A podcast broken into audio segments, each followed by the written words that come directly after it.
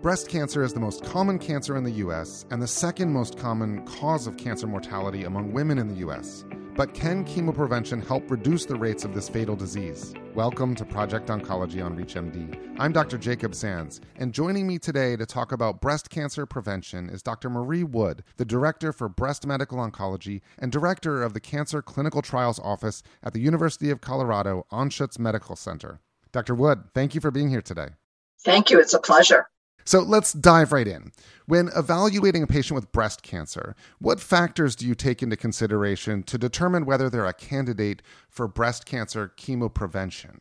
So, I think there are three types of risk factors that put women in a situation where they could consider chemoprevention. One is a family history. If you have a strong family history that suggests that you're at moderate or high risk, you could consider chemoprevention. Additionally, women who carry certain predisposition mutations, not always the most common, but certainly BRCA2 mutation carriers, sometimes ATM or CHEK2, those mutations that put you at risk for ER positive breast cancer. And then women who have biopsies showing some atypia, such as atypical ductal hyperplasia, atypical lobular hyperplasia, or just atypia. Those women have a significant risk in the range of 20 to 30% over their lifetime and are probably the best candidates for chemoprevention. Now, what are some of the currently available treatment options for chemoprevention? So we have several options at this time. For premenopausal women, the only option is tamoxifen. And the exciting thing about tamoxifen is that there is a new study that shows that a lower dose may be just as effective as a higher dose. There are three aromatase inhibitors, and any one of them could be used, but only for postmenopausal women. There is some data showing that raloxifene can reduce the risk, but I think raloxifene is really best for women who have low bone density and are looking to improve that. And as a follow up to that, would you say that these are agents being used in clinical practice? And if so, how widely? So I would say, Dr. Sands, that they are not being used. And there are a lot of barriers to use tamoxifen and the aromatase inhibitors do have a side effect profile. And if you don't have cancer, you're going to be less likely to tolerate that side effect profile, as opposed to if you do have cancer and you're thinking about preventing a recurrence and improving your overall survival. So, toxicity is really, really important. For tamoxifen, we have concerning side effects such as blood clots and uterine cancer and cataracts. The side effects of hot flashes and sexual dysfunction are huge barriers. For the aromatase inhibitor, we have lowering bone density as a concerning side effect, as well as arthralgias and hot flashes. Interestingly, the low dose tamoxifen study did show that there were very few side effects with a dose of five milligrams daily. In the US, that dose would have to be 10 milligrams every other day, but that seems to be much more tolerable. So I think that we can consider that. The other barrier to use is physician recommendation.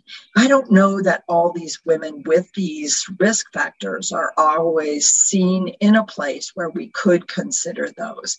But we know that physician or provider recommendation is a key barrier to use of these endocrine options for chemo prevention. Additionally, these options only prevent ER positive breast cancer. So, for women who have higher risk of ER negative breast cancer, such as BRCA1 mutation carriers or African American women, these may not be the best options. For those just tuning in, you're listening to Project Oncology on ReachMD. I'm Dr. Jacob Sands, and I'm speaking with Dr. Marie Wood about considerations for breast cancer chemoprevention. Now, Dr. Wood, you've outlined some of the challenges, I suppose, in treating, sounds like estrogen receptor positive disease. Are there any other limitations to outline regarding that or any other subtypes of breast cancer to further discuss? Well, I think it's important to just highlight that prevention of ER positive breast cancer. So when you look at the overall incidence of breast cancer, the majority of breast cancers are ER positive. I think it's difficult if you have a lesion such as benign breast disease or a family history to know whether you're at risk for ER positive or ER negative breast cancer.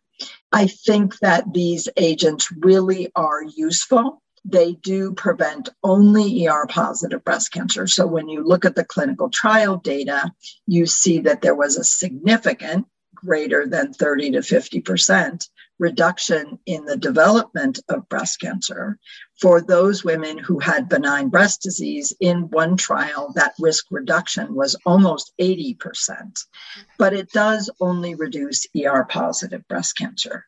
To date we don't have agents which can reduce the risk of er negative breast cancer. There have been a lot of clinical trials looking at drugs like metformin looking at statins looking at vitamin d looking at aspirin.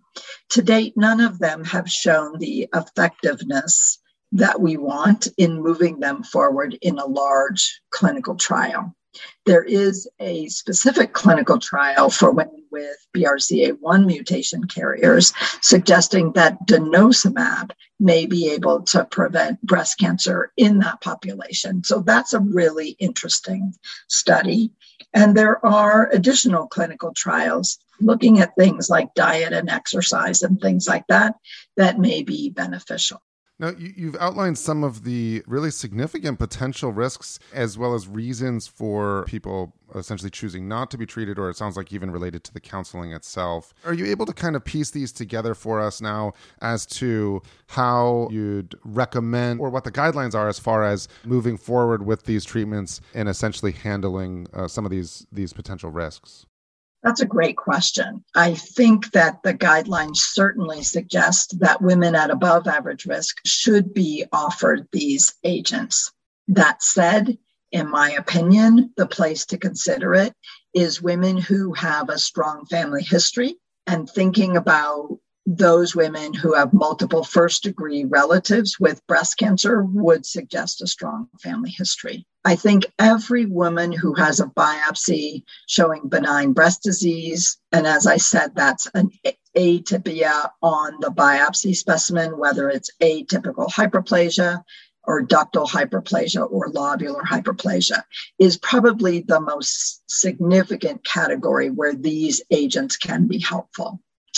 I think also certain mutation carriers, those that we know have a higher risk of ER positive breast cancer, such as BRCA2, CHEK2, ATM, and there are others. So, trying to talk to your primary care provider or a breast health specialist. There are many centers across the country focused on breast health, and it's common that there are individuals such as APPs, nurse practitioners, or physician assistants who have expertise in this area and can consult with women to talk about the risk and benefit of these agents and if it's right for them.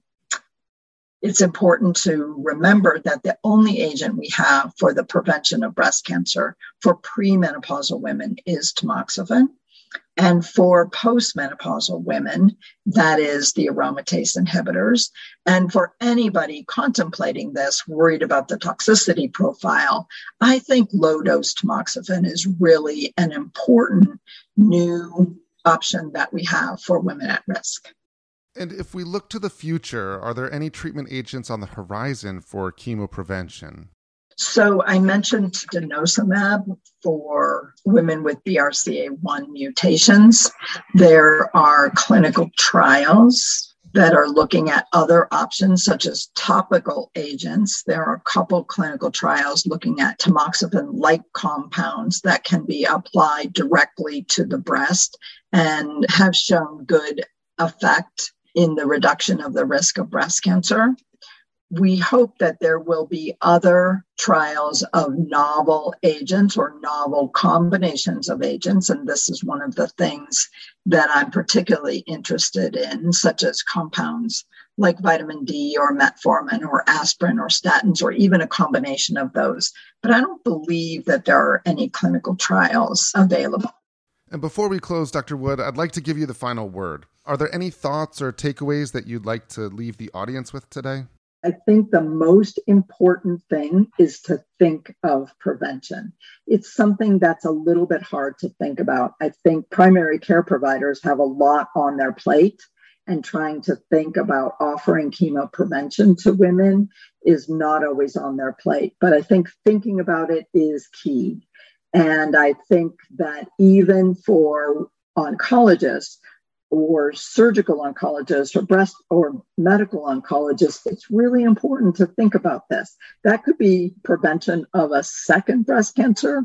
And we know that second cancers are the most common category of cancers for individuals with a first cancer. So thinking about that is really, really important. We tend to not think about prevention in our desire to treat and eradicate the disease, but prevention is going to be key to this. With that insightful information in mind, I want to thank my guest, Dr. Marie Wood, for sharing her insights on chemo prevention for patients at high risk of breast cancer. Dr. Wood, thank you so much for being here today. It's really been a pleasure. I'm Dr. Jacob Sands. To access this and other episodes in our series, visit reachmd.com slash project oncology, where you can be part of the knowledge. Thanks for listening.